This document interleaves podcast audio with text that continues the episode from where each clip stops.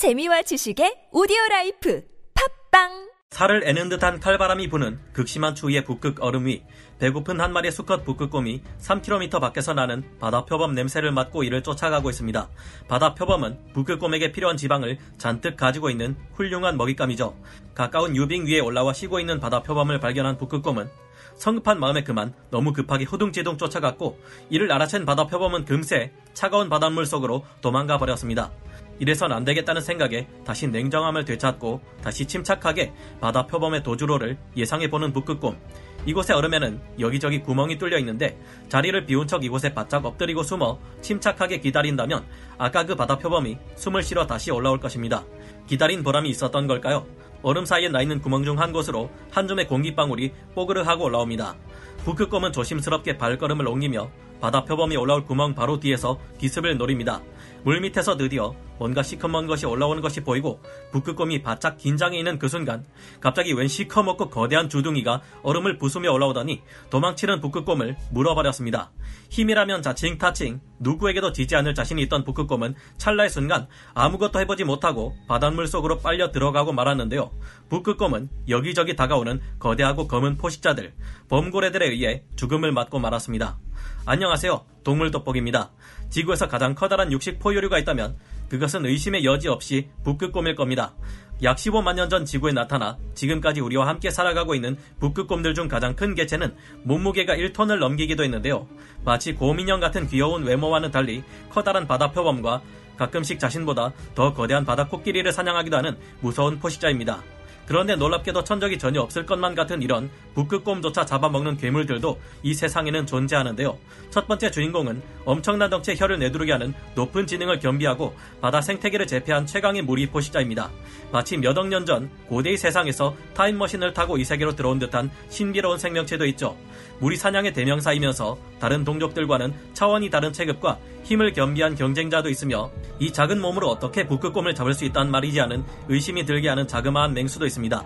오늘은 악어를 제외하면 현존하는 지상 최대 육식 동물로 여겨지는 북극곰마저 잡아먹는 정체불명의 괴물들에 대해 알아보겠습니다. 전문가는 아니지만 해당 분야의 정보를 조사 정리했습니다. 본의 아니게 틀린 부분이 있을 수 있다는 점 양해해 주시면 감사하겠습니다. 범고래. 범고래는 워낙 유명하다 보니 보자마자 아 역시 하는 말이 나오시는 분들이 많을 겁니다. 범고래는 거대하고 사나운 수컷 향유고래를 제외하면 지구상의 그 어떤 동물도 건드릴 수 없는 명실상부한 바다 최강의 포식자들인데요.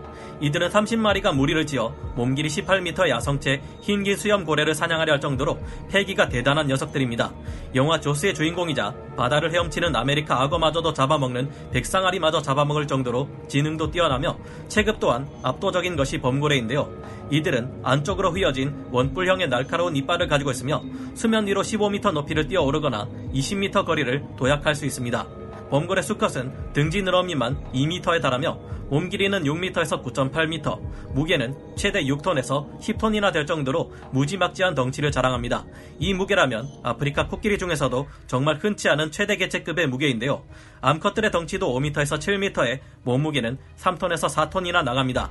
이런 큰 덩치에도 불구하고 잠시 동안 시속 56km의 속도로 헤엄칠 수 있으며 유빙 위에 올라간 바다 표범을 잡아먹으려고 단체로 파도를 이용해 유빙을 쪼갤 정도로 무서운 지능을 자랑합니다. 북극곰이 아무리 크고 강하다 해도 지상을 기준으로 한 것이지 바다의 패권을 장악한 거대 포식자들에게는 전혀 저항할 수 없는데요.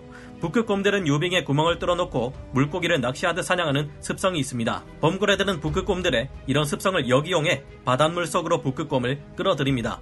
북극곰보다 10배나 되는 덩치를 가지고 있지만 바닷속에서 능숙하고 빠르게 헤엄칠 수 있는 범고래는 말 그대로 북극곰을 농락할 수 있는 수준인데요. 직접적으로 이빨로 사냥할 경우 북극곰을 물어서 던지거나 들이받거나 꼬리로 때린다거나 하는 등의 방법으로 먼저 뇌출혈을 일으킬 것으로 짐작됩니다. 이 같은 방법은 범고래들이 보통 물개를 사냥할 때 하는 방법인데요. 사냥 과정에서 먹잇감들은 살아남기 위해 범고래를 깨물거나 핥히는 등 심하게 반항을 하는데 이 때문에 범고래들이 이들을 얌전히 물고 있을 경우 여기저기 상처를 입을 수 있습니다. 하지만 바다의 권투 권투 글로브라고도 불리는 범고래들이 몇 톤이 넘는 덩치로 들이받는 등의 공격을 이용한다면 물개들은 금세 무력해집니다. 범고래 두개골은 타격 시 자신 쪽에서 받는 피해를 크게 흡수해줄 수 있는 완충 장치를 가지고 있는데요. 고래뼈 내부는 스펀지처럼 치밀한 구멍이 가득하고 이 안에는 완충용 경뇌유가 들어차 있어 권투 글러브처럼 완충 작용을 해줍니다. 북극곰의 경우 바다 표범을 잡아먹는 포식자인 만큼 물개보다 더 사납게 저항할 수 있겠죠. 그래서 범고래는 북극곰을 제압할 때 단순히 물고 있기보다 여러 가지 타격을 가해 움직일 수 없는 상태가 되도록 만들 것을 예상해 볼 수 있습니다. 물론 범고래가 북극곰을 공격할 때 지상으로 뛰어 올라왔다가 실수하며 자신이 위험에 처할 수도 있습니다만 그래도 워낙 체급 차이가 많이 나서 북극곰이 범고래에게 큰 타격을 주기는 어려워 보입니다. 그린란드 상어 북극곰을 공격할 수도 있을 것으로 예상되는 두 번째 주인공은 바로 원시적인 형태를 하고 있는 그린란드 상어입니다. 500년이 넘는 엄청난 세월을 살아가는 것으로도 유명한 그린란드 상어는 한류성 바다 600m 심해에 서식하는 상어인데요. 사진으로 보면 그렇게 커 보이지 않지만 이들의 몸 길이는 무려 6m나 되며 몸무게는 1톤 가까이 나갈 정도로 거대한 상어입니다. 백상아리의 최대치와 거의 비슷한 몸 길이를 가지고 있는데요. 돈발 상어목 잠상어과의 이 상어는 캐나다, 그린란드, 노르웨이, 아이슬란드 등의 지역에 서식합니다. 몇몇 그린란드 상어를 잡아 해부하면서 밝혀진 이들의 먹잇감은 다양한 것들이 있는데요. 갑각류, 두종류, 해파리, 생선 같은 작은 먹잇감뿐만 아니라 물개, 바다표범, 술록, 말코 손바닥 사슴, 흰돌고래 같은 크고 거대한 먹잇감이 발견되기도 했습니다. 그리고 북극곰의 사체까지 발견되면서 그린란드 상어가 북극곰을 잡아먹는 포식자일 수도 있다는 말이 나온 것인데요. 흰 돌고래와 북극곰의 경우 워낙 덩치 큰 먹잇감들이라 위장에서 이들의 사체가 나왔다고 해서 꼭 그린란드 상어가 이들을 사냥했다고 볼 수만은 없습니다. 요즘은 헤엄치다 얼음을 찾지 못해 지쳐서 죽은 북극곰들이 물에 떠다니는 경우가 많고 그린란드 상어가 그 사체들을 먹은 것이 해부하면서 발견된 것일 수도 있으니까요. 막상 이 내용을 말하고 있는 저부터도 과연 그린란드 상어가 북극곰을 잡아먹을 수 있을지 의심스럽습니다. 이들은 위아래 50개씩 100개 정도 이빨을 가지고 있는데 어째 그다지 다른 동물에게 큰 데미지를 주기 힘들 것처럼 생겼으니까요. 헤엄치는 속도도 워낙 느려서 순항 속도가 겨우 시속 1.2km 수준에 최대 속도를 내봤자 시속 2.6km밖에 되지 않는다고 합니다. 이 정도면 우리가 천천히 산책하는 속도보다 더 느린 셈인데 바다에 나무늘보가 있다면 이 녀석이 아닐까 생각될 정도입니다. 천천히 움직일 때는 그린란드 상어의 꼬리 지느러미가 왼쪽 끝까지 한번 쭉 갔다가 아이고 답답해 다시 오른쪽 끝까지 가는데 쭉 무려 7초라는 긴 시간이 걸릴 정도인데요. 하지만 의외로 이 녀석들이 강력한 포식자일 가능성이 없다고 할 수는 없습니다. 그 이유 중 하나는 이들이 사냥할 때 언제 그랬냐는 듯 갑자기 악어처럼 빠르게 행동하기 때문인데요. 전혀 위협적으로 보이지 않는 이 녀석의 이빨도 자세히 살펴보면 보기와 달리 생각보다 꽤나 위험하다는 걸 알 수 있습니다. 이 녀석들의 위턱에는 작고 뾰족한 이빨들이 촘촘히 박혀 있고 아래턱에는 독특하게도 좌우 옆으로 휘어지는 정사각형의 이빨이 박혀 있습니다. 그린란드 상어는 위턱의 뾰족한 이빨로 먹잇감을 붙잡고 아래쪽의 이빨로 먹이를 잘라버린다고 하는데요. 자세히 보면 아래턱의 이빨들이 마치 면도날처럼 날카롭다는 것을 알 수 있습니다. 그린란드 상어 이빨은 마치 작은 상어인 쿠키커터 상어가 가진 이빨과 유사한 면이 있는데요. 쿠키커터 상어는 덩치는 작지만 다른 거대한 포시자들에게까지 들러붙어 고기를 깔끔하게 잘라 먹습니다. 백상아리 같은 포시자뿐만 아니라 심지어 범고래의 몸에서도 이 쿠키커터 상어들의 공격을 받은 흔적이 발견되고는 할 정도죠. 커다란 그린란드 상어가 헤엄을 치다 지쳐 허우적거리는 북극곰을 공격해 이런 식으로 공격한다면 북극곰으로 하여금 죽음에 이를 만한 과다 출혈을 유발할 수 있을 겁니다. 북극곰은 한 번 물에 들어가면 100km를 거뜬히 헤엄칠 수 있는 해양 포유류 동물이지만 자신의 덩치만큼이나 큰 상어가 공격할 경우 물속에서 이를 물리치기는 힘들 것이라는데요. 더구나 그린란드 상어의 뱃속에서 물개나 바다 표범의 사체가 발견된 이유는 이들이 직접 그들을 사냥하기 때문입니다. 이들의 느린 속도는 알고 보면 상대방을 방심하게 만들기 위한 위장이자 속임수인데요.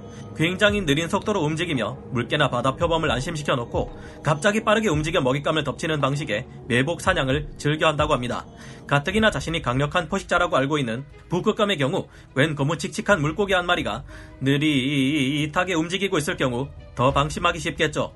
이때 그린란드 상어가 본색을 드러내 북극곰을 물어 치명적인 타격을 준다면 혹시나 진짜로 그린란드 상어가 북극곰을 사냥할 수도 있겠다는 생각이 듭니다.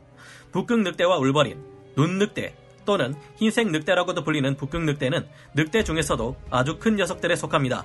캐나다 북부와 그린란드 북부에서 서식하는 북극 늑대는 몸 길이가 120cm에서 160cm나 되며 무게는 30kg에서 60kg까지도 나가는데요. 추운 곳에 사는 개체들이 비교적 크기가 더 크다는 베르그만의 법칙대로 추운 지역에 사는 이 늑대들은 다른 늑대들보다 훨씬 크게 진화했습니다. 그런 만큼 이들은 무리를 지을 경우 곰도 위협할 수 있는 무서운 사냥꾼들이 되는데요. 심지어 두 마리의 북극 늑대 가 성체 수컷 북극곰 한 마리를 죽였다는 목격담이 있을 정도입니다. 원래 북극 늑대와 북극곰들은 서로의 새끼를 보면 죽이는 라이벌 관계라고 하는데요. 울버린 또한 북극곰과 같은 관계에 있습니다.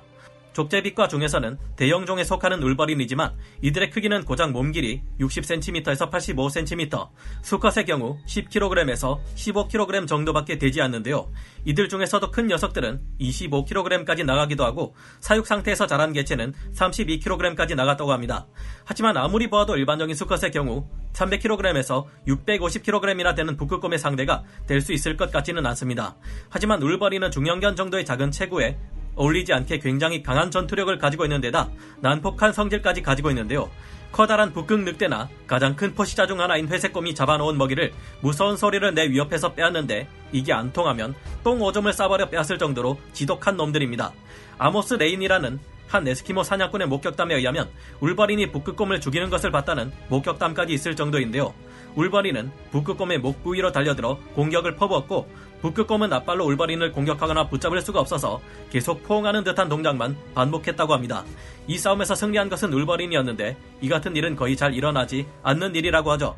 하지만 이런 일이 100년에 한 번꼴로 일어나는 희귀한 일이라 해도 쉽사리 믿기 힘들 정도로 울버린이 지독하고 까다로운 경쟁자인 것은 분명한 듯 보입니다. 어쩌면 이들보다 더 북극곰의 미래에 위협이 되는 것은 회색곰들과의 교잡일 수도 있는데요. 일반적으로 회색곰과 북극곰 모두 암컷보다는 수컷이 더 크고 강합니다. 지구 온난화의 영향으로 최근 북극곰 암컷들과 회색곰 수컷들의 서식지가 겹치는 일들이 많아지고 있는데요. 북극곰 암컷과 회색곰 수컷이 충돌할 경우 일반적으로 더 유리한 쪽은 수컷인 회색곰 쪽이라고 합니다. 하지만 이보다 더 큰 문제는 이들이 한눈에 반해버렸을 경우인데요. 가장 거대한 곰인 북극곰과 사나운 회색곰 사이에서 혼혈 새끼들이 태어나고 있는데 이들은 grolar bear, pizzly bear, 카푸치노 bear, 나눌락 등 종류도 다양합니다.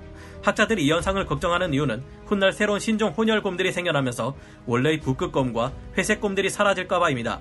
혼혈곰들이 적응하는 과정에서 예기치 못한 생태계 파괴가 일어날 가능성도 무시할 수 없겠죠.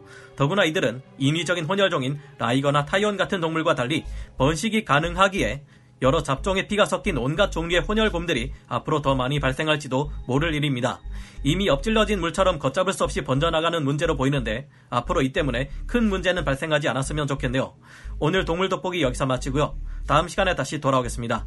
감사합니다. 영상을 재밌게 보셨다면 구독, 좋아요, 알림 설정 부탁드리겠습니다.